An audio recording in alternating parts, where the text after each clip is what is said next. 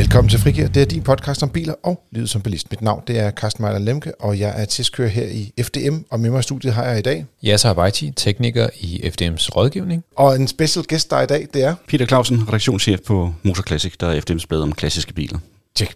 Vi skal i dag tale om at køre på langtur i elbil, fordi øh, som teaser tidligere har Jas og jeg været på, på tur øh, sydpå, øh, og så har Peter Clausen samlet en oversigt over nogle af de bedste øh, klassiske øh, destinationer, øh, hvis man er interesseret i det. Og så vender vi også lige en bro, som øh, mange danskere har kørt på, nemlig Storbæltsbroen, der har 25 års jubilæum netop nu. Og til allersidst, så slutter vi af som vanligt med jeres lytterspørgsmål. Der er et spørgsmål omkring, man skulle vælge en i3, BMW i3, som en lille pendlerbil. Og så har vi også nytter, som overvejer at skille sig af med sin plug-in hybrid og skifte over til en ren elektrisk en af slagsen. Fra tredje sten til fuld elektricitet. Det vender vi tilbage til, men først tager vi nyhederne. Og ja, så hvad har du taget med den her gang? Jamen, jeg har faktisk taget en, øh, en Dennis-nyhed med i dag, øh, som, øh, som er en øh, bilistnyhed fra vores kollega Anders Vendt. Det handler sådan set om, at øh, en familie købte en øh, Hyundai Ioniq 5, og øh, der stod så flot i, øh, i salgsmaterialet, at øh, der var plads til familie og bagage, og det hele var hygge og så videre. Øhm, men når alt kom til alt, og man ligesom skulle finde ud af, hvor meget kunne vi egentlig putte ind i den her bil, så var der rent faktisk ikke særlig meget øh, plads til vægt i bilen. Så den, når, når familien skulle afsted på tur, det kunne være på sådan en tur, som vi lige har været på sydpå, mm. så er der faktisk kun 29 kilo tilbage til bagage sammenlignet med, med andre tilsvarende biler, jamen så, så, var, det, så var det ikke øh, særlig, særlig godt øh, ikke at kunne tage familien med på tur, og derfor så, øh, så blev det her faktisk til en sag øh, hos os. Øh, vores øh, kollega, øh, advokat øh, Michael Ern, har, har, har været inde over den her sag, og øh, det endte faktisk med, at, øh, at, øh, at det her medlem blev, øh, blev, øh, til, øh, blev i ankenævnet øh, øh, afvist, øh, men efterfølgende så, øh, så fik, øh, så fik øh, det her medlem øh, faktisk øh, en erstatning på 40.000 kroner, fordi at øh, nyttelasten var, var lavere, end man kunne forvente. Man kan sige, det er en udfordring, som man, man møder på, på flere elbiler, og især øh, de lidt mindre elbiler, hvor der, der er nogle øh, udfordringer der. Man kan sige, 29 kilo, det er i hvert fald ikke meget til en feriekuffert, eller i hvert fald feriekuffert til fem personer, som der er Nej, det er det. det er det. Så det skal man tjekke, når man skal købe bil, hvor meget de egentlig må lastes med, før man ligesom skal under på sluttiden. Lige præcis. Så bevæger vi os lidt over i Peters univers. Øh, der er kommet et nyt nummer af Motor Classic på gaden med en øh, flot pagode på, på forsiden. Den har jo rundt fødselsdag. Men en af de artikler, som også er at finde i Motor Classic, som man jo kan nyde her i sommeren, når man er på ferie, det er øh, et oversigt over øh, en lang række øh, destinationer, man kan tage på. Det er motorsport-inspireret, de fleste af dem.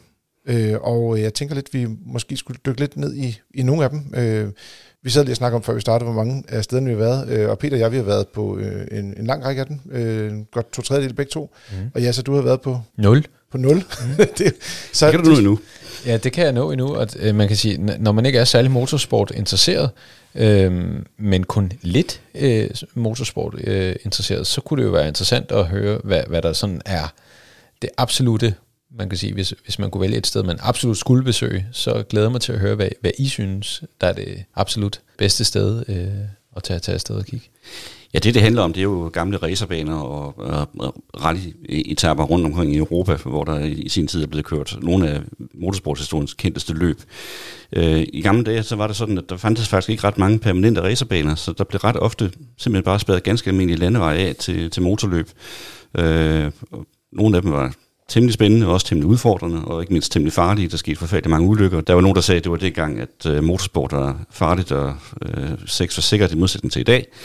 Ja. Uh, i dag er der så blevet bygget permanente racerbaner i de fleste lande, og, men landevejene, som der blev kørt på i sin tid, de ligger der som regel bare, og du kan bare køre dem øh, på dem, som man gjorde dengang. Og nogle steder, så kan man faktisk godt, godt tydeligt se, hvor banerne har kørt. Der står stadig ikke noget, mange steder en række af de gamle pitbygninger og tribuner og den slags, øh, som bliver vedligeholdt af entusiaster. Og det er faktisk meget, meget fascinerende at komme køre på en landevej i Frankrig, så står der lige pludselig en, en motorsportstribune med, med reklamer fra 50'erne, som det gør det lidt, lidt uden for Reims i Frankrig, som nogen måske kender som champagnehovedstaden. Ja, og, og det er lidt sjovt, fordi der er ikke så meget andet end lige det der, skal man sige, meget lille pitområde, og that's it. så, Nej, så er der bare marker rundt Det er om. fuldstændig korrekt, men mest af landmandsforløbet, som de kørte på i sin tid, det var en af Europas hurtigste racerbaner, hvor øh, der blev kørt med op mod 250 km i timen. Mm. Øh, de ligger stadigvæk stort set som dengang, omkring 80% af baneforløbet er stadigvæk intakt, så du kan faktisk godt køre, som racerkørende gjorde dengang, bare du overholder færdselsloven. Jeg skulle lige til at sige, der er lige lidt fart måske, man skal holde øje med. Men, men det, øh, hvad det gør vores lytter naturligvis altid.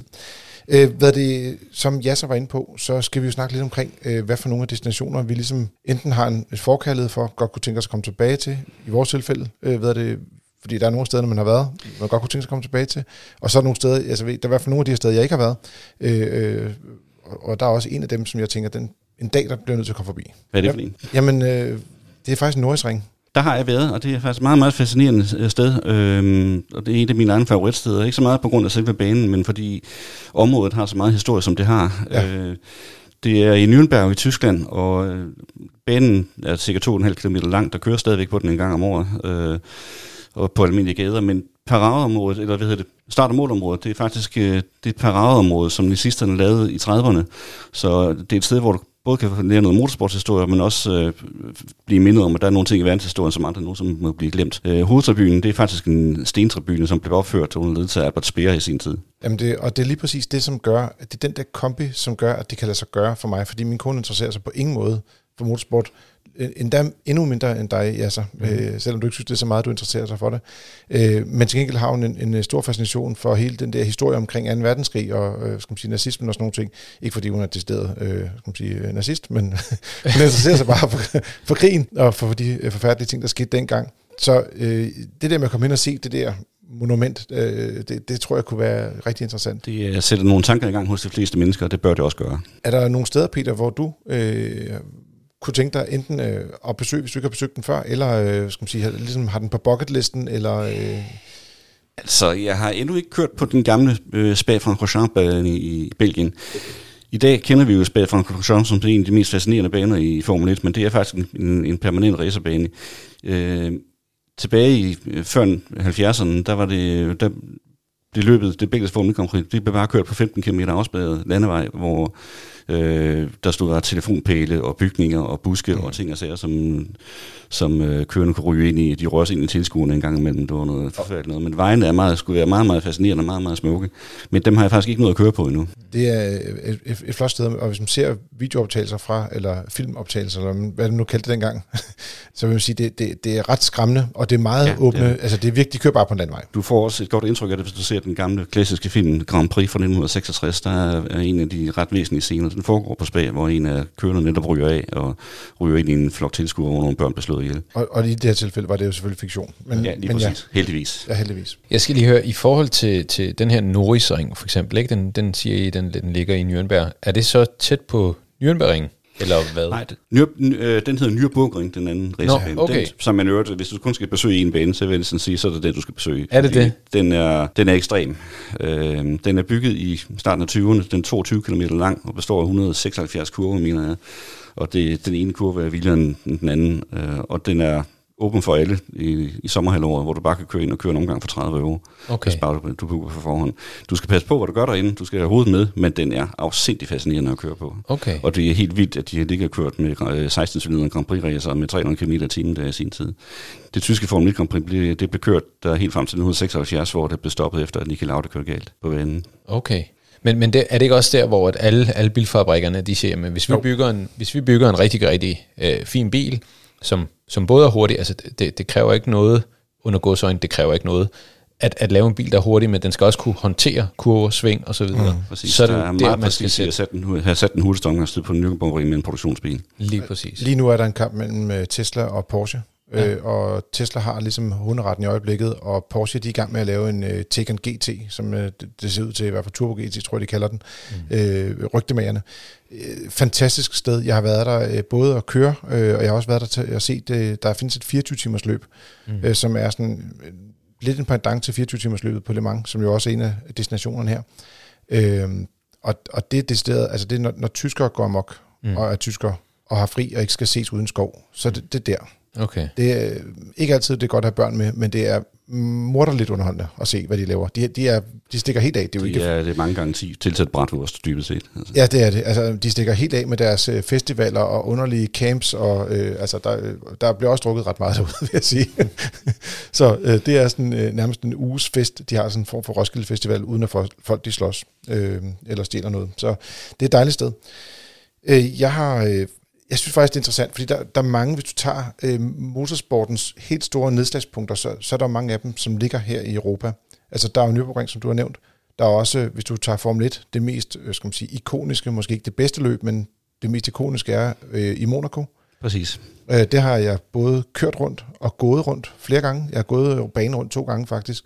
Øh, jeg havde min familie med, og først var det sådan lidt, oh, skal du ved, men det er faktisk ret fedt. Og min, altså hele, hele atmosfæren, når man kører ind i Monaco, du, du føler jo ligesom, du er på en anden planet, og når du, hvis du har set Monacos Grand Prix i, i fjernsynet, og du oplever du selv køre i, i svingen og, og øh, simpelthen op og ned og de, i bygninger, som du har set i fjernsynet. Mm. Du, du føler virkelig, at du er en milliardær, indtil du opdager, at du sidder i en flad Toyota Aygo lejebil, som jeg gjorde sidst, det var dernede ja, men øh, hvad er det? Jeg, jeg, et, jeg, jeg var til fods den ene gang, og den anden gang, der, det var en, en pressetur. Øh, der var flere pressetur, der ender i Monaco en eller anden sjov nok årsag.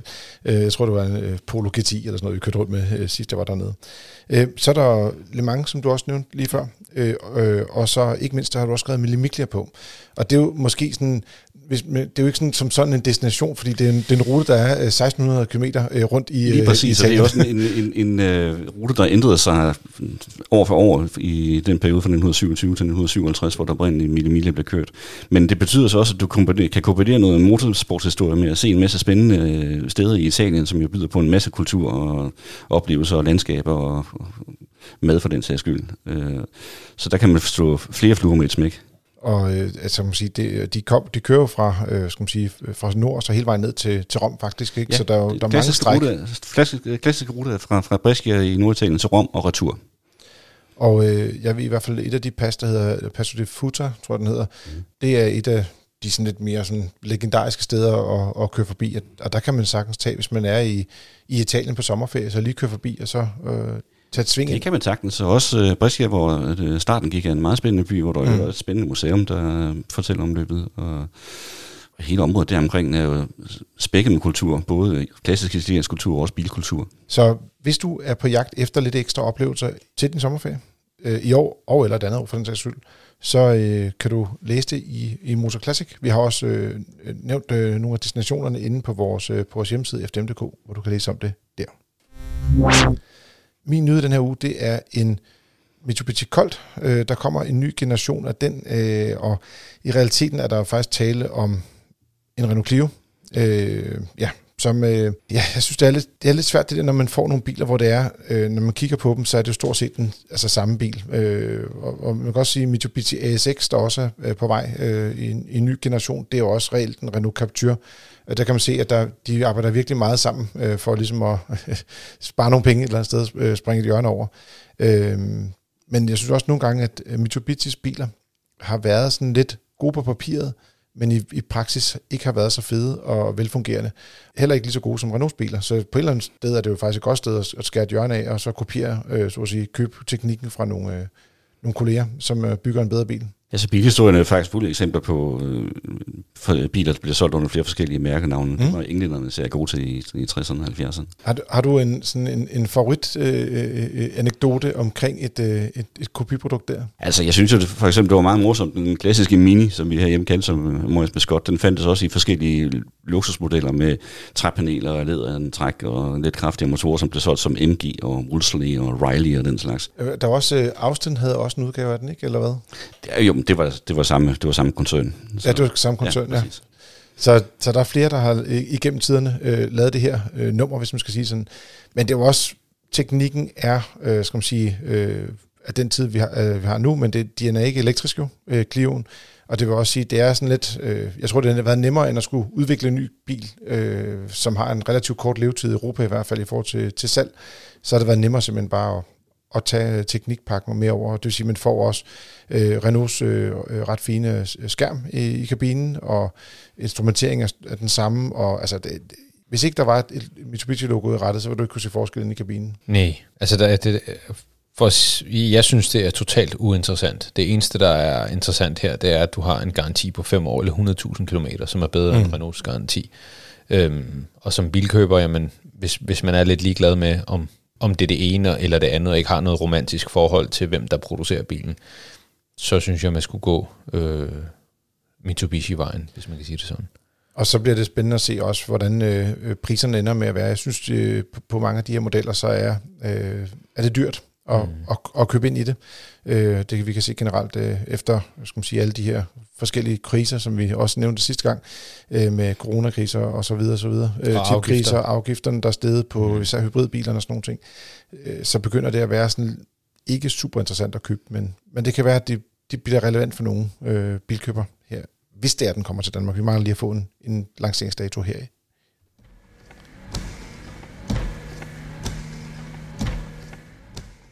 så er det tid til at tale om et ordentligt monster af en, øh, en betonklods. Det er Storbritannien. Den øh, fylder øh, 25 år. Altså, vi har 25 års jubilæum. Og øh, det er sådan, at øh, Sund og Bælt, de har sagt, at de forventer, at den kan holde i 200 år. Det vil sige, at vi har i hvert fald 175 år tilbage. Så jeg tænker lidt, den, den løber nok vores tid ud. Mm. Det skulle man tro, ja. Det skulle man tro.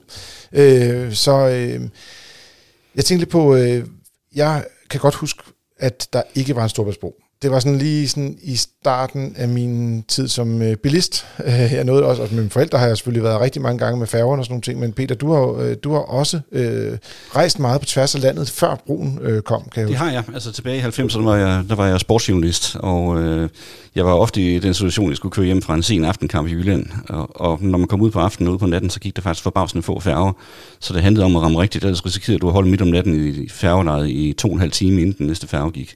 Det er jo sådan noget, man overhovedet ikke forestiller sig i dag, men sådan var det altså dengang. Nej, man sidder og tænker på, at der, der, der er tre biler i kø til, at øh, brobisen den skal sige bip, og man kan køre videre. Det, det, det er den ja, kø, man oplever i dag. Lige præcis. Og tilbage før broen blev bygget i ferietiden, der kunne du være udenfor, at der var tre timers ventetid for at komme ombord på færgen, hvis ikke du havde bestilt plads. Puha. Har, har, du, har du været med øh, Storbæltsfærgerne egentlig øh, som, som barn, altså? eller er det før? Den det er før din tid, så ja, ja, den blev bygget, da jeg var 14. Så, ja. Eller den stod færdig, hedder det, da, da, da, jeg, da jeg var 14. Så, så det har jeg ikke oplevet, det der. Så der har altid været Storvældsbro. For dig? Og Øre, Øresundsbroen til gengæld, var, kan jeg godt huske før, men, men, men, men, men ikke den her bro. Nej, det, jeg har kun haft fornøjelsen af at, at have det nemt, hvis man kan sige det sådan. Det første spadestik til selve broen blev taget i 1988 af trafikminister H.P. Clausen. Og øh, hvad er det, derefter så øh, hvad er det, kom, øh, skal man sige, øh, kronprins øh, Frederik på en, en catwalk hen over broen i 96. Og det var sådan en midlertidig gangbro, som var lagt oven på hængebroens øh, hovedkabler. Og jeg vil sige, han har altid været en modig mand øh, hvad det, øh, kronprins Frederik. Øh. Og så gik der yderligere to år før, de fik åbnet selve broen, og der var øh, dronning Margrethe, den anden, så at sige, den første, der officielt kørt henover. Der har selvfølgelig været nogen, der har ligget og testet før det, så det er jo sikker på, at den ikke lige faldt sammen, når hun kørte henover.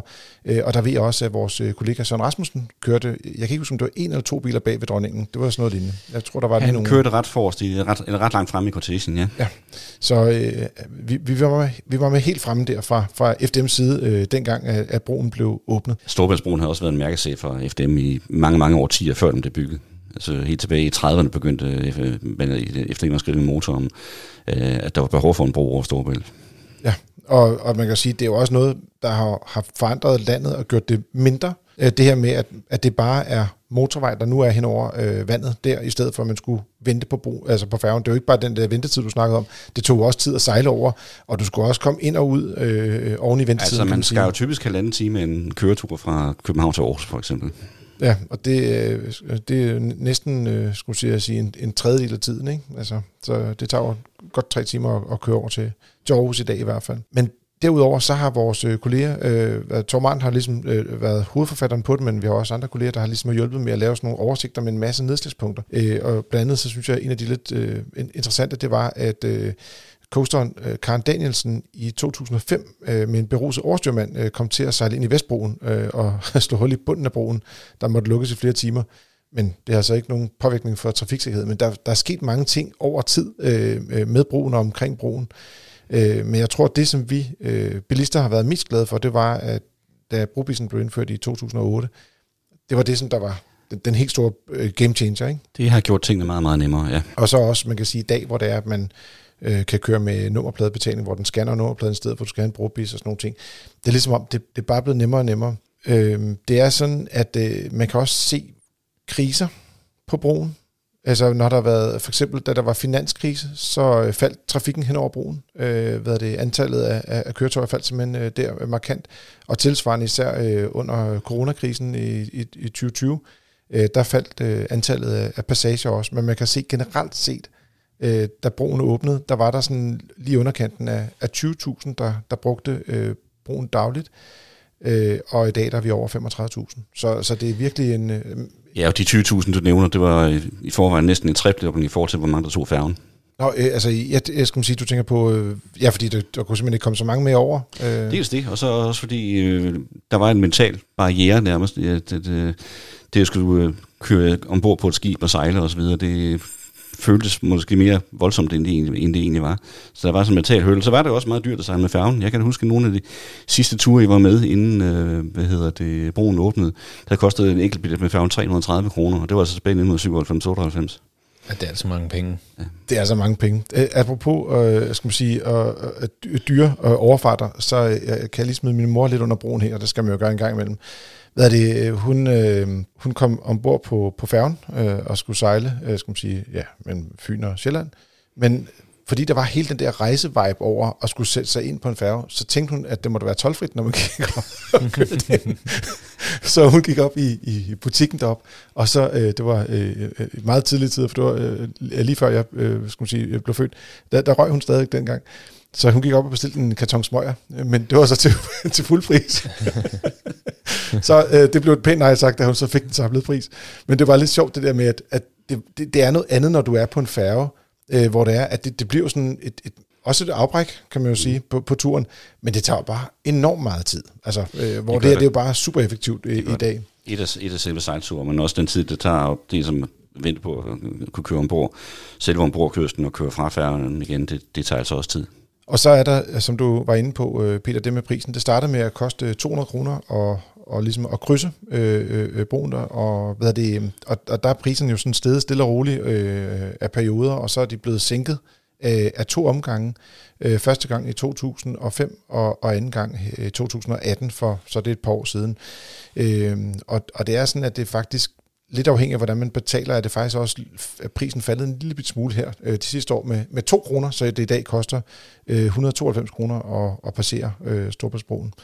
Så øh, det er noget billigere, end det var før, men det er ikke gået hen og blevet helt gratis desværre. Så det, det koster stadig lidt at, at komme på tværs af landet må vi sige. Øh, og det er også det, som øh, vi kalder, det, det, det er en fantastisk forretning, men også en malkeko. Altså der er kommet utrolig mange penge ind øh, i brugerafgifter, og det er sådan, at trafikanterne gav 3,1 milliarder kroner i brugerafgifter i øh, 2022. Så det er altså virkelig store penge, vi har fat på her. Også selvom, at det kostede mange penge at, at bygge broen i sin tid. Har I nogen sådan historier omkring Storbritannien? Ja, du havde... Ja, altså det, jeg kan da huske, at det var et begreb, at, at, at øh, uh, Storbæltskaften var, var et begreb. Altså, den var berygtet for at være ekstremt dårlig, den, den kaffe, du kunne købe på færgen. Og det siges, at der engang var en, en præst, der bestilte en kop kaffe og smagte på den, så sagde han, ja, her hjælper hverken tro eller håb, der skal bønder til. Men gå ind på fdm.dk og, og læs øh, vores artikel omkring øh, broen. Der er også en masse billeder, som øh, viser, øh, hvordan øh, den blev bygget i sin tid. Der er også nogle, lidt, nogle, nogle bagombilleder, øh, sige, nogle, nogle steder, jeg aldrig nogensinde har set. Øh, hvad det, vi har haft Jens Astrup ude til billeder derfra. Øh, jeg synes, det er sindssygt flot, det han har fundet, øh, fundet, frem. Han er, han er en mand med et godt øje, kan man sige, til den slags. Denne uges biltest er lidt anderledes, fordi den handler ikke som sådan om en konkret bil. Øh, vi kan godt tale om de to biler, som Jasser og jeg har kørt i, øh, men det handler mere om, hvordan er det at tage på bilferie i en elbil. Mm. Og øh, jeg øh, spurgte Jasser, Jasser, har du lyst til at køre med øh, ned til Alperne, til en by, der hedder Garmisch-Partenkirchen? Øh, primært fordi, at øh, jeg tænkte 1. januar, når folk sidder der og stener lidt efter en hård nytårsaften, øh, så øh, i gamle dage i hvert fald, der sad man altid og så øh, skihop. Peter nikker. Han har også set det. Det har jeg. Øh, jeg bare ordet gammels partenkirken giver mig altså hovedpine. Ja, præcis. Så jeg tænkte, det må vi prøve også øh, i elbiler øh, på en eller anden måde. Det er i hvert fald i Alperne, og øh, der er 1200 km derned.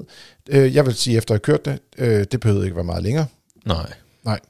Øh, og det er klart, der er nogen, der taler om, at de kan køre 1700 km på en tur, men jeg vil bare sige, så skal man godt nok være, øh, skal man sige, flere om at køre, øh, og, og skal man sige, det bliver, det bliver nogle meget, meget, meget lange ture. Her der er det trods alt øh, nogenlunde forsvarligt at køre 1200 km på, på en dag. Det tager sådan cirka 13 timer, øh, når man ligger og kører. Vi kørte jo også to, kan man sige, per bil, så vi skiftes også til at køre. Så ja, altså, jeg tror personligt ikke, at, at jeg ville give køre 1200 km i et, i et rap, uden at have nogen til at, ligesom at, at hjælpe. Nok heller ikke være forsvarligt at gøre Nej.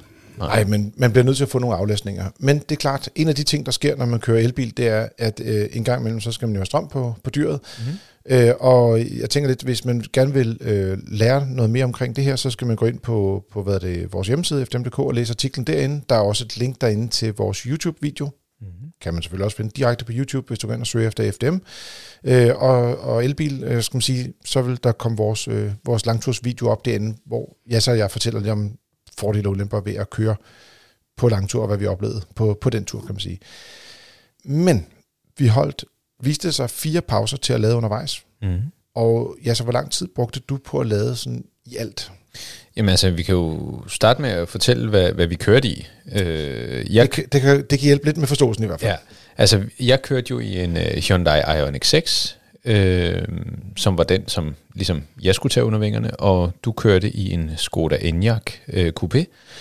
Øh, stort set samme batteristørrelse, forskellige øh, batteriarkitektur, 800 volt system og et 400 volt system. Øh, den ene var en stor firkantet boks, øh, en madpakke, og den anden øh, lidt en, en strømlignet mandel, øh, hvis man kan sige det sådan. Øh, så det er lidt forskellige biler øh, til lidt forskellige behov, og så skulle vi jo egentlig bare sige, se på, hvordan ser det her egentlig ud, når man, når man, øh, når man prøver at køre sydpå i sådan en bil her gennem Tyskland. Og øh, jeg tog mig af, øh, skal man sige, øh, den store boks Ja. øh, med, med den, skal man sige, 400 volt ladeteknologien, eller batteriteknologien. Mm. Øh, så, så det var ligesom, jeg tog alle de dårlige kort. Øh, Ja, så jeg tog, den, jeg tog en forholdet, synes jeg lige Ja, der. Så, ja. Øh, og, og du kørte øh, primært i øh, Hyundai, men det skal lige siges, da vi kørte hjem igen, der byttede vi faktisk om, så vi fik mm. kørt i begge biler også, og fik prøvet, hvordan det øh, ligesom fungerede. Mm. Men der var ret stor forskel på ladetiderne. Ja, det må man sige. Altså, vi havde jo selvfølgelig også øh, nogle ret gode forudsætninger for at få, få strøm på hurtigt. Øh, temperaturen var, var rigtig god. Øh, vi startede jo at lave ud med, med 20 grader øh, herhjemmefra øh, øh, om morgenen, onsdag morgen. Og så, øh, og så da vi øh, ramte den første ladestander, jamen, der var jo stadig dejligt varmt. Så, så i forhold til de optimale temperaturer til, til, til lynladning, så havde batterierne det jo fantastisk. Og øh, det var sådan, at øh, vi endte faktisk med at... Vi havde lavet sådan en plan på forhånd, hvor der faktisk var fem ladestop i, øh, så et mere, end vi endte med at tage. Mm.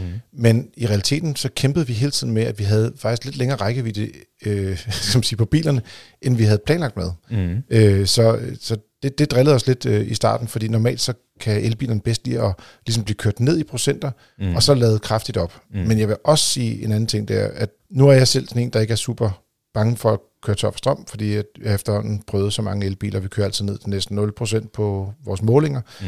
Men jeg tror, at de fleste almindelige bilister, de vil være glade for at stadigvæk have, lad os sige sådan, i underkanten af 100 km, i hvert fald 50 km på strøm på bilen, når de kører væk fra motorvejen. Mm. Sådan de har mulighed for, hvis ikke at laderne virker, at man så kan køre et andet sted hen. Lige præcis. Altså jeg var jo spændt på at se, hvordan ser det ud dernede, ikke? Altså hvordan øh, øh, de her ladeparker, er der plads, og hvor mange er der, og hvad koster det, og kan man komme til, og alt sådan nogle her ting.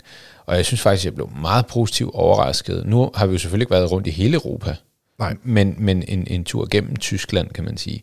Og jeg synes faktisk, at på, på intet tidspunkt havde vi øh, problemer med at komme til.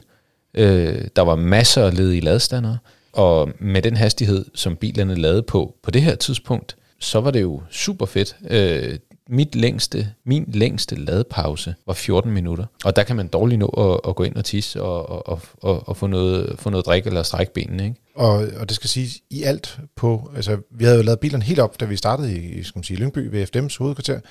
Øh, de var på 100 procent. Øh, og, og så derefter, så skulle vi jo lade et par gange undervejs for at komme frem til, øh, skal man sige, Gammes Partenkirken, altså de her 1200 km. Og hvor lang tid skulle du lade der i alt, ja, så, med, med den effektive Hyundai? Jamen samlet set, øh, så skulle jeg ikke lade mere end 40 minutter på 1200 km. Øhm, og, og altså, jeg vil jo ikke holde så korte pauser i virkeligheden. Jeg vil jo holde længere pauser. Altså, vi endte jo også, fordi der er nogen, der sådan kommenterede ind på, vi, vi live-rapporterede øh, undervejs i, i en blog, og skrev også øh, med, med nogle af vores medlemmer øh, via øh, vores Facebook-side, øh, og der var nogen, der sådan sagde, at vi brugte godt nok mange timer på det, men det var også fordi, at vi stod jo og noterede øh, kilowatt-timer ned, og lavede hastigheder og alt mm. muligt andet, så vi holdt jo ikke pauser. Altså, jeg tror, hvis man havde kørt normalt selv på ferie, mm. Så havde man bare sat bilen til at lade, og så var gået væk. Mm. Og så havde man holdt en pause. Ja, de fleste af os holder jo pause, en pause, når vi kører langt. Og jeg kan høre på det, du siger, Jasser, for eksempel, at, at du alligevel ville holde en pause, der var længere end det, det tager at, at lade bilen op. Lige præcis, fordi 8 min, altså på et tidspunkt, den, den korteste lade pause for 8 minutter, ikke? Altså det kan du intet nå på øh, 8 minutter. Så, så det er egentlig bare for at lige, lige for at demonstrere, jamen, mm. hvis nu, at det her ikke var en, en, en ferietur for eksempel, men, men var en, øh, en tur fra, fra København til Aarhus, jamen så kunne man godt øh, lade i 8 minutter eller, eller, eller, eller tilsvarende. Øhm, men, men når man skal køre så langt og har brug for at hvile og har brug for de her pauser osv., så, så, øh, så vil jeg næsten sige, at det ikke er særlig forsvarligt ikke at bruge sin tid fornuftigt og lade længere tid. Og, eller i hvert fald måske kun lade det samme, men strække benene i længere tid, kan man sige. En lidt interessant ting, det er, at bilerne har sådan en offentlig øh, skal man sige, tal fra 10 til 80 procent. Ja. Og jeg tror faktisk, hvis jeg skulle på ferie, at jeg nok lidt vil, vil nok holde altså, lidt færre pauser, end vi endte med at gøre. Måske bare nøjes med at holde tre pauser undervejs, og så lade lidt længere tid per gang, mm. så man fik de der lidt længere pauser selv. Øh, men der angiver de sådan en, en, en, en 10-80% opladet tid på henholdsvis, og nu bliver det mange tal det her selvfølgelig, men lad os bare sige rundtal 20 minutter og 30 minutter. Mm. Og det vil sige, at den ene tager cirka en halv gang længere for at lade op, og det var Skodaen, der selvfølgelig tog længst tid. Men da vi lå og kørte, så kunne vi jo, fordi vi lavede så lidt af gangen, så at sige, altså, det var stadig mange kilowatt-timer, men så var det meget effektivt på Hyundai, og det vil sige, at du brugte faktisk, jeg brugte faktisk dobbelt så lang tid, og ikke bare 50% længere tid, så brugte jeg faktisk 100% længere tid, mm. for at kunne lade øh, skal man sige, Skodaen op, for at kunne køre den samme distance. Mm. Og det synes jeg var faktisk var ret interessant, det der med, at den var så sindssygt effektiv til at lade den der øh, Hyundai, plus at det der med at have en bil, der har en mere aerodynamisk form, det giver bare altså et plus. Du, du skal mm. lade, altså vi brugte cirka, øh, det er lidt afhængigt af, hvordan man siger, mere eller mindre effektivt, så er det omkring 20% øh, energi i forskel på, på, på de to biler. Ikke? Mm. Og det gør bare, at du skal have mindre strøm på bilen. Ja, altså det bliver billigere, øh, selve turen bliver billigere, øh, især hvis man skal ud og ha- handle sin strøm. Øh, nogle gange så, så er det jo ganske dyrt per kilowatt-time, når man, når man skal lynlade. Øh, men, men altså, jeg vil sige, sådan samlet set, øh, når man kigger på de to biler, altså jeg synes ikke, jeg synes ikke, det skal være afgørende, at man kun skal vælge en Hyundai Ioniq, fordi ellers så dur ferien ikke. Øh, det synes jeg ikke. Øh, jeg synes, at den anden bil havde nogle kvaliteter, som var ret gode. Blandt andet havde den plads i et bagagerum. øh, det havde Ioniq øh, 6'eren ikke. Øhm, og så synes jeg faktisk, at kvalitetsfornemmelsen var ret høj i den bil. Jeg blev faktisk overrasket. Jeg har ikke, jeg har ikke været ude at køre i sådan en øh, Enyaq før. Jeg har prøvet i de 4'eren og i de 5'eren og, og Q4'eren. Øhm, og jeg følte faktisk, at jeg blev upgradet hver gang, jeg skulle skifte bil. Øh, så tak for det, Carsten, fordi jeg måtte prøve øh, Enyaq'en. Ja, men jeg først, ja, for det første, nej, vi, vi, vi Hvor lang tid tog ladestoppen for indjakken så? Jamen, det var i alt øh, en time og 45 minutter. Øh, 25, sorry. Det var 45 minutter længere tid, end, øh, end det ja, tog for... Øh, hvis, du, hvis du holdt et ladestop, hvor lang tid tog det så typisk? Jeg tænker mere på, hvor lang tid en normal pause alligevel tager, hvis du skal ind og, og tisse og have en kop kaffe og måske have et frokost. Altså, hvis jeg bare siger rundtal, så, så lavede den mellem en kvarter og en halv time. Mm. Mm. Og, og det var meget, altså jeg synes, de, de pauser, man fik med den bil, passer meget godt. Det, som jeg synes, der lidt kunne være udfordringen med den, det var, at det skal lige sige, da vi kørte hjem igen, mm. der, der kørte vi anderledes, fordi der ville vi lave en rækkeviddemåling på Hyundai mm. øh, med 110, øh, og så øh, der kørte du faktisk Skoda, mm. og så sagde du øh, over radioen, så sagde du, øh, Carsten, øh, det, det, jeg magter ikke at køre 110 mere. Det, jeg, mm. jeg, jeg blev til lige at køre lidt mere frit. Øh, mm. Der var fri hastighed i Tyskland, øh, og du vil godt køre lidt hurtigere. Mm. Bilerne kan jo køre lidt hurtigere. Så du lå og kørte Ja, et sted mellem 130 og 150, alt efter hvor, hvor, hvad, hvad hastigheden var. Men, men, men gennemsnitligt vil jeg skyde på, at det var en 130, 140. Og, og, og vi kørte øh, stadigvæk 110, Vi havde den mest effektive bil. Mm. Du kørte ind og lavede et ekstra ladestop. Mm. Vi havde lige en konference over telefon, for der var vi, der var vi uden for radiovideo, som man siger. Mm. Øh, og så øh, holdt du en pause på 10 minutter, 8, Ja, 8 minutter, 10 cirka, minutter. Ja. cirka. Og så øh, kom du op til os øh, igen, og så der, hvor vi havde kørt, altså, lad os sige, jeg tror, på det tidspunkt var det stræk, hvor vi var væk fra hinanden, det var 300 km, Mm. hvor jeg lige kørt 110 hele tiden, og du havde kørt hurtigere, men holdt en ekstra pause. Mm. Hvor langt afstand var der mellem os, da vi kørte fra motorvejen? Ikke særlig langt. Jeg tror, det var 50 meter eller sådan Ja, noget. ja, altså, lige præcis. jeg var så overrasket over det. Altså, at, at der ikke var større... Altså, det var selvfølgelig dyrere, fordi du skulle lade nogle ekstra kilowattimer, Mm. men du, det var også en mere ineffektiv bil, du kørte i. Så, så det der med at ligge og køre langsomt, det skal jo være, fordi man er interesseret i at spare pengene, hvis man skal Mm. sige på den måde. Men når man så på hvor meget strøm, du havde brugt på den distance, så var det heller ikke sådan... Altså, der er blevet startet verdenskrig for, for mere end det i hvert fald, mm. kan jeg sige. Det, det, det var små penge, ikke? Ja, altså, øh, på ferieturen, så jeg ville nok personligt vælge at køre, som du kørte der, 130-150, afhængig af hvad trafikken tillod, og så bare tage de ladestop, der kommer, mm. og så holde lidt længere pauser i virkeligheden. Ja. Det er også mere rart at have pause, ikke? Altså, Jo, altså, jeg, jeg synes jo, det var, jeg synes jo, altså, man, man kan godt blive anstrengt af at køre langsomt øh, eller længe, men man synes, jeg synes også, man kan blive anstrengt af at køre for stærkt, fordi du, du skal være sådan, du føler, at du skal være koncentreret på, på, på en, en helt anden måde, øh, når du kører så stærkt. Men, men jeg synes faktisk, at de her 130, de passede sådan rigtig godt i forhold til, til, til både at, at, at komme hurtigt videre og, og, og måske holde nogle flere pauser, øh, i stedet for det her med at køre 110. Fordi ja, den var mere effektiv ved 110, men du bliver også træt af at køre. Var det 4-5 timer i streg? jeg, jeg kørte 5,5 timer. Ja og, og, og jeg vil sige, der var, det var sådan, da vi kom hen omkring øh, 300-400 km, og øh, min, jeg sad sammen med Mikkel, øh, vores kollega, og i bilen, og så begyndte vi at sidde og snakke om, hvordan vi sådan kunne mobilisere vores, vores øh, øh skal man sige, behinds, øh, for ligesom at kunne overleve turen. Det var altså lang tid at sidde stille. Øh, der havde man virkelig faktisk øh, egentlig lyst til at tage en pause. Øh, mm. Men øh, ja, vi var i gang med en rækkeviddemåling, så der var ikke andet at gøre end at, at kæmpe videre. Men konklusionen er vel, at øh, selvom man kører elbil, så skal man ikke være bange for at følge den almindelige trafikrytme, som den går 100 hurtigere end de der 110. Altså ikke sådan som, som, øh, som altså de her to biler ved, ved den her temperatur, jamen det var ikke en udfordring øh, overhovedet. Øh, jeg tænker, at, at havde det været øh, minus øh, 15 grader, øh, så kunne historien måske være en anden. Øh, så så jeg, som det er lige nu her, øh, at tage på ferie i en elbil gennem Tyskland om sommeren, ingen problemer i det. Og man kan også sige, hvis vi bare lige skal putte en lille krølle på, øh, et af de steder, hvor vi faktisk havde lavet problemer, hvis vi skal sige sådan, det var faktisk, at øh, Hyundai'en, øh, vi havde testet det hjemmefra, om den kunne have lavet på en Tesla-lader herhjemme. Øh, det viser sig, at der er forskellige generationer af Tesla-lader, øh, øh, retter det vidste vi godt, men, men at de øh, påvirkede, om man kunne lade eller ikke kunne lade, det vidste vi faktisk ikke, da vi tog afsted. Øh, og der viste det sig faktisk, at de her biler med 800 volts teknologi fra både Hyundai og Kia, de kan faktisk ikke lade på de nyeste generationer, af, eller den hedder version, Version 3, 3, øh, af, af Teslas lader. Der er vist nok en version 4, der er på vej eller lige Mm. åbnet eller sådan noget. Men øh, så det betød faktisk, at vi måtte ændre vores, øh, vores rute en lille bit smule, og du måtte lige finde en anden lader, og det var også noget af det, der var medvirkende årsag til, at vores, vores tur den faktisk trak mm. noget ud. Jeg tænker også lidt, det der med, du snakkede om, at det godt kan være lidt anstrengende at køre, øh, det er også det der med, at du har overskuddet, øh, når du starter turen, eller om formiddagen, når det er lyst, der kan du godt køre lidt hurtigere, men så om aftenen, da vi havde kørt i mange timer og været på, Mm. så bliver man lidt mere træt i hovedet, så føler man ikke rigtigt, at man har det der overskud til at køre, lad os sige hurtigere end 130 km i timen. Det er præcis. Enig. Øh, og det skal lige siges, på vores tur, der havde vi valgt øh, at køre 130 km i timen. Normalt, når vi tester hjemme, kører vi 110.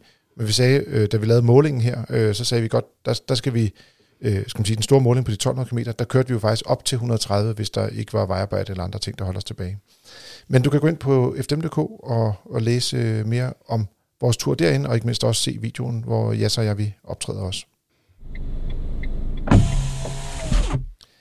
Så er det tid til jeres spørgsmål. Har du et, så kan du skrive ind til podcast Det har Christian nemlig gjort. Han har skrevet, jeg er på vej til at skifte job, hvor jeg før cyklede knap 5 km, får jeg nu en pendling på knap 15 km på cykel. Eller 8 km, hvis det er bil. Så jeg overvejer lidt at udvide vores bilpark, som består af en Ford Focus fra 2017 med en lille nummer 2. Mikrolinoen er desværre ikke klar endnu. Den er ellers groft charmerende. Jeg ved ikke, om I kender Mikrolinoen. Nej. Ja, det der ligner en Isessa, ikke også? Det er den, der ligner en Isetta. Jeg, tror, jeg kan ikke lidt tvivl om, den er fra Schweiz, eller hvor den er fra. Det er sådan en meget, meget, meget lille bil. Mm. Jeg, jeg tænker lidt, det, det bliver interessant med de her køretøjer, øh, ligesom Mikrolino. Men hvis man skal bruge dem til hverdag, så er der nok andre løsninger. Nå, til det egentlige spørgsmål. Der snakkes ofte om, at dieselbiler skal køre en vis distance for at holde sig sunde, men gælder det egentlig også for benzinbiler, eller hvad gælder for benzinbilerne? Øh, og han har også et tillægsspørgsmål, men jeg tror lige, vi stopper der først. Mm. Ja, så. Yes. Altså, som, øh, som det er i dag, øh, så, øh, så er der jo også øh, efterbehandlingssystemer på benzinbiler. Øh, og I, I form af partikelfilter eller det er, øh, altså de, de, de, lige præcis, altså øh, nyeste øh, øh, varianter af, af, af benzinbiler med direkte indsprøjtning har også et partikelfilter. Øhm, jeg vil sige, at de er ikke lige så følsomme, som dieselbilerne er. Øh, dieselforbrændingen er mere sodholdig. Øhm, men men øh, ja, det er selvfølgelig også vigtigt, at en, at en benzinbil også bliver driftvarm, at olien opnår en, en driftstemperatur osv. Så, så, så de der meget, meget, meget korte ture, øh, og han nævner... Øh, 8 km. 8 km. Godt nok på motorvej... Mm, Igennem Limfjordstunnelen, som er 80 km i timen max. Ja, ja. 90, ja, undskyld. Ja. Ja. Jeg, jeg ved ikke lige, hvor, hvor varm den her bil den når at blive, øhm, men, men jeg vil sige, hvis bilen når at blive driftvarm, så vil jeg ikke være bekymret. Øh, men men hvis, hvis man lige starter bilen og kører øh, 1 km, det, det er måske ikke så smart. Øh, det har en benzinbil heller ikke godt af. Så siger han, hvad er jeres bud på en billig, men rar pendlerbil til meget korte distancer? Spørgsmålstegn. Jeg er fristet af at finde den billigste BMW i3. Er der nogle ting, man skal være opmærksom på i forbindelse med den? Ja, så først øh, lad os starte med hans eget forslag, BMW i3. Mm. Hvad tænker du der? Jamen, øh, altså det man skal være opmærksom på på sådan en bil her, det er øh, blandt andet, jamen er det, er, det, er det en i3 eller er det en i3 Rex, man er ved at købe? Okay, øh, ja, og, og det er plug-in hybrid udgaven, ja. Ja, lige præcis. Øh, eller en range extender udgave. Men afgiftsteknisk er det en plug-in hybrid. Ja. øh, det skal man lige være opmærksom på. Så skal man være opmærksom på, jamen, hvornår er den her bil fra? Øh, er det med et lille eller store batteri? Øh, der findes, øh, den, den starter i 2013, 2012, 2013, den her bil. Ja. Hvor den øh, har øh, om, omtrent de 20 kWh, øh, og så Øh, de sidste modeller, de har om, omtrent de 40 kWh. Øhm, så det er en af de ting, man skal være opmærksom på. Jamen, hvad er det, hvad er det for en batteristørrelse? Øh, og alt efter årgang, jamen, er den så stadigvæk omfattet af den her batterikapacitetsgaranti? Det, det er også interessant at vide. Men han siger den billigste, og det vil sige, at han ender med at få øh, en af de der, øh, jeg tror også, han havde sådan en mellemstop på nogle 30 kWh også på et mm. tidspunkt. Det bliver de der par 20 kWh, eller hvad tænker du, Peter? Ja, jeg tænker, hvis manden har 8 km på arbejde, så er det måske ikke det store problem, at den har den lille batteri. Nej, og det, det, det, det tænker jeg heller ikke, men i forhold til gentagelsesværdien øh, kan det have betydning. Øh, det, det er i hvert fald en ting, man ligesom skal være opmærksom på. Jeg kan huske, dengang vi kørte med den, der havde vi sådan, jeg mener, den blev målt til 120 km med blandet kørsel øh, mm. fra ny af. Så det er jo klart, at man kan jeg tror også, har du haft en ven, der... Var det den min kammerat generation? Har, min kammerat har stadigvæk første generation, og når det er streng frost, og han har brug for varme i kabinen, så kører den 70 km på en opladning. F- altså fra fuld opladning til, fra til fuld opladning, lige præcis. Så, så det er klart, den kan sagtens klare det her. Øh, jeg vil også sige, jeg kan godt forstå fascinationen af den bil. Altså i3'eren er noget særligt. Det er en meget, meget, meget speciel bil. Men når det så er sagt, og det her det bare skal være en bil nummer to, så tror jeg faktisk godt, at øh, jeg vil til og med være så fræk at sige, at jeg vil hellere købe en mikrobil til det formål her. Hvilken bil vil du pege på? Jamen, jeg vil, jeg, jeg Eller vil, hvilke biler måske? Ja, hvilke biler? Jeg vil sige øh, trillingerne fra Folkevognsgruppen, altså en op, en, øh, en, en Citigo eller en Mi, mm. øh, eller en 107 øh, C1 eller, eller Toyota Aygo. Øhm, og grunden til, at jeg siger det, det er fordi, at jamen, de har jo taget det her kan man kalde det værditab. De har jo kostet mm. 80.000 fra nye, skulle jeg til at sige, og de koster stadigvæk 40-50.000 i dag. Øhm, er de billigste? Det, jamen altså, de har ikke tabt særlig meget værdi, og det vil de formentlig heller ikke gøre i fremtiden. De er meget simple, de er nemme at reparere på. Der er masser af værksteder, øh, der, der, der gerne tager sådan en bil ind og laver service på den. Så personligt, der vil jeg gå i den retning. Jeg synes, i3'eren er en fed bil, men jeg vil ikke give 100.000 for en bil nummer øh, to, som måske ikke skal køre særlig meget, øh, så vil jeg hellere øh, spare de penge, øh, og så købe noget, som er mere, øh, mere brugt, øh, og måske endda noget, som er nemmere at sælge igen. Hvad tænker I? Det lyder fornuftigt, men øh, du, du nævnte selv, at benzinbiler kunne have problemer med, med, så korte køreture. Ja, altså jeg, jeg, jeg tænker, hvis, hvis han, han formår at få den, få, få den, hvad kan man sige, varm nok, gennemvarm på de der 8 km i, øh, i, øh, igennem den her tur, som han skal køre, så det tror jeg ikke, at den vil have noget problem med. Øh, det, øh, de her har heller ikke direkte indsprøjtning, så de er ikke lige så sensible, øh, som, som, som de nyere biler er. Øhm, men, men jeg tænker, at jeg vil prøve at låne sådan en bil her, og så prøve at, at, at køre den her tur, som han nu skal køre. Jeg, jeg vil øh, altså tilføje måske en Hyundai øh, i10. Mm. Kunne også være et godt øh, bud, og eventuelt, hvis man var heldig at finde en øh, Kia Picanto, som øh, ikke er for gammel, så er der jo hvad skal man sige, op til syv års fabriksgaranti, hvis bilen vil mærke serviceret efter forskrifterne. Så skal mm. man være sikker på, at det er holdt 100 procent, mm. øh, ellers er det ligesom afskrevet. Øh. Men han siger også, at før cyklede jeg knap 5 km, mm. og det tager jo noget tid, og nu skal han cykle tre gange så langt, fordi man bliver nødt til at, at trille ind over broen ind igennem Aalborg. Ikke? Mm. Det er jo selvfølgelig lidt irriterende, når man skal på sådan en lidt længere tur. Jeg prøvede på et tidspunkt sådan nogle af de der 45 km times øh, cykler, øh, som det hedder Speed Pedalic. Og øh, jeg tror, de dyreste af dem, de koster sådan noget 40-50.000 eller sådan noget. Men du kan også få dem til lidt under 40.000 kroner, stadig i en god kvalitet. Det kan du så også få en mikrobil for. Ja, men derefter koster den stort set 0 kroner. Altså, hvor det er mikrobilen, har du stadig benzin og service og dæk og alt muligt andet. Mm. Så jeg tænker lidt, man kunne godt overveje lidt, om man, man skulle tage den der løsning, og man kan også bare tage en, en elcykel, der koster måske 20.000 kroner, mm. øh, hvor du får noget hjælp til at køre op til 25 km i timen. Øh, nu ved jeg ikke lige, hvordan hans cykelmønster er, men hvis han skal køre 15 km, så, så er der i hvert fald noget af strækningen, hvor man godt kan tillade sig at køre mere end 25 ikke, øh, på en cykel. Øh, og, og de der speed pedelecs, der kan du gå lidt op og ned i fart, så hvis han tidligere har haft den der øh, vane med at cykle til hverdag, så vil jeg pege på det som sådan en slags virkelig alternativ løsning. Øh, det er klart, om vinteren er det ikke så rart. Øh, er det første gang, vi, øh, vi anbefaler en cykel? Ja, som alternativ, tror jeg. Som alternativ, ja. Nå, men jeg tænker bare lidt, hvis han i forvejen har haft den vane at cykle og, og hele året, så, så vil det her være en, en, en skal man sige, en, en lille ekstra omkostning, og, og det smarte ved dem er jo, at, at du kan jo køre sådan 25-30 km i timen, 35 km i timen måske, det afhængig af, om det er op og ned bakke, øh, uden at det, du begynder at svede. Så du kan godt komme frem på arbejde, uden du ligesom har, har skulle, skulle dyrke motion mm. øh, med dem. Og så tænker jeg også, hvis han alligevel øh, vælger at tage en mikrobil, som du anbefaler, altså så, og køre så få kilometer med den om året, så vil jeg enten øh, køre på vinterdæk faktisk, eller øh, helårsdæk. Mm.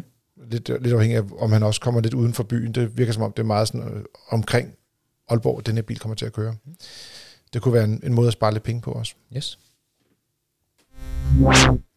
Vi har også fået en mail fra Flemming. Han siger, tak for en god, inspirerende og afvekslende podcast, som han hører, når han kører nogle lidt længere ture i bilen. Og den bil, det er en Ford Kuga plug-in hybrid med alt det udstyr, købt i oktober 21. Årsagen var, at han dengang havde et behov for at kunne trække en campingvogn, men han kunne også godt tænke sig til at holde på den grønne omstilling og køre delvis på strøm. Nu har han fået solgt sin campingvogn, og han har været så begejstret for at køre på strøm, at han godt kunne tænke sig at skifte til en elbil. Men han er lidt udfordret med, hvad kommer til at ske med brugvognsmarkedet for plug-in hybrider? Hvordan udvikler det sig de næste par år? Øh, kan det være farligt ligesom at vente for længe med at sælge den? Øh, der kan jo være lidt øh, efterspørgsel stor nok, kan man sige.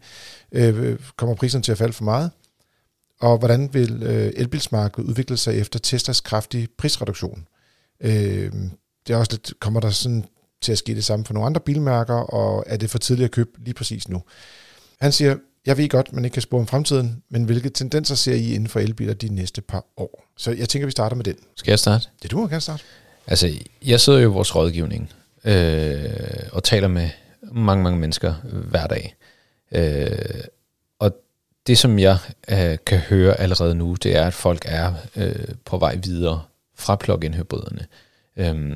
Det her med, at, at elbilerne ikke kunne særlig meget, det her med, at jeg skulle på ferie, som vi lige har talt om, øh, der har været de her, den her mentale barriere øh, for folk, som ligesom skulle tænke over, jamen, hvordan, hvordan, hvordan kan det her lade sig gøre?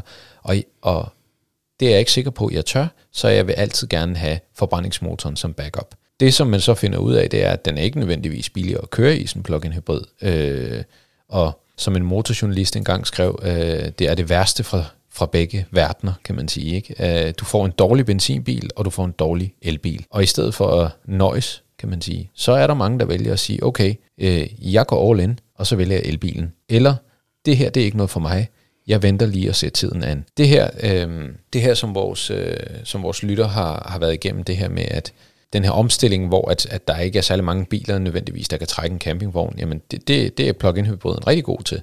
Øh, Og hvis det var mig selv, så vil jeg sælge den her bil med det samme, fordi markedet øh, efterspørger stadigvæk plug-in hybrider, men jeg tror, at fremtiden øh, øh, vil, vil, vil gøre, at folk med tiden ligesom indser, at det er altså ikke noget problem at køre i elbil, og så vil de her biler ligesom være i overskud på markedet. Øh, ikke nødvendigvis herhjemme, det kan også være, at de bliver, øh, hvad, kan man sige, øh, kommer ud af landet, men, men jeg vil sige, hvis det var mig, så er bilen, den bliver kun mindre værd med tiden, og lige nu kan han høste øh, pengene, øh, bytte den ind til, til en anden elbil, som, øh, som kunne være interessant for ham. Jeg tror, du har fuldstændig ret i. Det virker som den, den der mentale barriere, som du snakker om, den er blevet nedbrudt hurtigere, end, end, end vi egentlig havde forestillet, forestillet os, at den ville. Ja. Og når du selv snakker om interessen for elbiler, vi kan jo se på vores øh, besøgsstatistikker på vores øh, hjemmeside FDM.dk, på vores Facebook-profil, den slags, det er elbiler, folk vil læse om. Mm. Det er der fokus ligger i, i Danmark i hvert fald, og jeg tror også det der med, at du kan sige, i, der vil stadig være nogle andre lande, øh, hvor det er, at de slet ikke kan komme lige så langt. Hvis vi nu er på bare Tyskland, mm. vi så næsten ingen elbiler dernede. Mm. Og, og det samme, hvis du tager til Frankrig, eller øh, Spanien, Portugal, øh, Italien, mm. de er slet ikke kommet så langt endnu. Mm. På den konto vil jeg sige, at jeg ikke vil være sådan super nervøs for øh, plug-in hybriden, øh, skal man sige, på den altså på det sigt, hvis han kigger ind, om det er nu eller om, om et år, han skal købe og sælge, mm. så vil jeg ikke være sådan super altså, bekymret for det. Mm. Men det er klart, at man kommer over til at tage et, et større værditab, jo længere tid man venter. Øh, det giver sig selv, også på en teknologi, der bevæger sig nedad i interesse mm. generelt set på, på skal man sige, europæisk plan også. Den anden del, det er der med, hvad kommer til at ske på priserne på elbiler? Mm. Dengang, at Tesla satte deres priser ned med ja, omkring 130.000 kroner på de øh, mest ekstreme Model Y-varianter, øh, der var der mange øh, markedseksperter, som sagde, nu kommer alle sammen til at sætte deres biler ned med 40-50.000 kroner. Jeg mener, jeg dengang sådan havde sådan en tanke om, at måske vil de rulle de øh, prisstigninger, der har været under corona tilbage, fordi mm. de var pri- priserne var steget med cirka 20.000 kroner det seneste år på det mm. tidspunkt, på alle biler. Øh, også Teslas biler var steget med 50.000 faktisk på det tidspunkt. Men, men det er ikke rigtig sket endnu. Altså, der kom nogle små justeringer, jeg tror. Øh, Nissan har justeret deres priser tilbage til deres intropriser. Øh, Skoda har tilføjet noget ekstra udstyr på dem. Men der er ikke nogen af de andre, der rigtig sådan har sænket, sænket priserne på deres mm. biler. Der, folk har genintroduceret nogle billigere versioner i det 4 som en reaktion på det. Men, men det var stadig ikke øh, prissænkninger. Altså, øh, og jeg sidder og tænker lidt på, når vi kigger lidt på, nu fik vi din Volvo, der blev præsenteret her sidste uge, mm. øh, til nogle meget interessante priser. Selvfølgelig kun en B-segment SUV, så den er ikke så stor, men det tegner lidt på, at der kommer nok til at ske lidt med priserne på elbiler også. Mm. Så det kan godt være, at han kommer til at, at tabe så at sige, lidt flere penge ved at beholde sin plug-in hybrid over mere. Mm. Men til gengæld så tror jeg, han kommer til at kigge ind i et marked med elbiler, der er markant større end det, han ser lige nu. At, at, altså, det skal være fordi, at, at det, han ønsker, enten er, for dyrt lige nu, eller ikke er tilgængeligt, så, så vil jeg vente. Men ellers, hvis, hvis, hvis jeg tror ikke, det, det bliver markant billigere for, for de modeller, som er lige nu og her på markedet. Men, men, ja, men enig, der kommer selvfølgelig nogle, nogle modeller, som, som, som bliver interessante, altså i B-segment, øh, øh, folkevogns øh, lille bil og så videre, og, og alt efter, hvad, hvad man har behov for. Øh. Så, så min tanke er lidt, jeg, jeg tror godt, at den øgede konkurrence på elbilerne kan presse priserne ned på den bil, han er interesseret i at købe, mm. lige så meget, eller næsten lige så meget, som det, han kommer til at tabe ved at beholde sin, så at sige, lidt forældede teknologi. Mm. Jeg kan også godt forstå, når han har haft en campingvogn, altså man kan sagtens køre med campingvogn, når man har en elbil, men man kører bare ekstremt kort. Mm. Så hvis man har tænkt sig at bruge et campingvogn som sådan et, et, et sådan rent faktisk en ferie, hvor man kører et sted hen, mm. øh, øh, og ikke skal lade hver, for hver 200 km, så, øh, så kan jeg godt forstå, at man bruger den plug-in hybrid til det øh, formål. Og derfor vil der også stadig være nogle bilkøber, der er interesseret i at have de her plug-in hybrider, også på den lidt længere øh, bane. Han har et andet, øh, lille, som man siger, et lille tillægsspørgsmål, fordi at han, hvis han nu skulle inden for et par måneder underskrive en købskontrakt på en elbil, hvilke kandidater vil I anbefale at tage med i overvejelserne? Han har på forhånd fravalgt amerikanske og kinesiske elbiler på grund af tvivl omkring kvaliteten på den lange bane. Dog kunne Polestar godt blive en undtagelse for den regel. Og budgettet det er 600.000 kroner, og det er altså ret at have noget at købe ind for. Så Ja, det er mange penge. Hvad det, øh, det var øh, Peter øh, med klassikerøjne der kigger lidt på. Hvad, hvad kunne det give af spændende biler? Altså, der er I mere inde i markedet, end jeg er, så det vil jeg næsten overlade, så jeg så svare på. Men så 600.000 kroner, der kan du få rigtig, rigtig mange spændende elbiler, vil jeg sige. Ja, og, og, og det vil jeg sige, altså, at, øhm, nu har vi lige været på langfart i, i to af dem, øh, og det er, hvad kan man sige, frisk i min erindring. Øhm, til de penge, øh, og, og også til noget mindre, jamen så vil jeg vælge en, øh, en Skoda Enyaq. Det synes jeg er et rigtig godt bud på en øh, god øh, bil med, med, med god plads. Køber man den herhjemme, så er der også mulighed for at få fem års øh, service- og reparationsaftale med. Øh, det giver sådan lidt klarhed over øh, omkostningerne.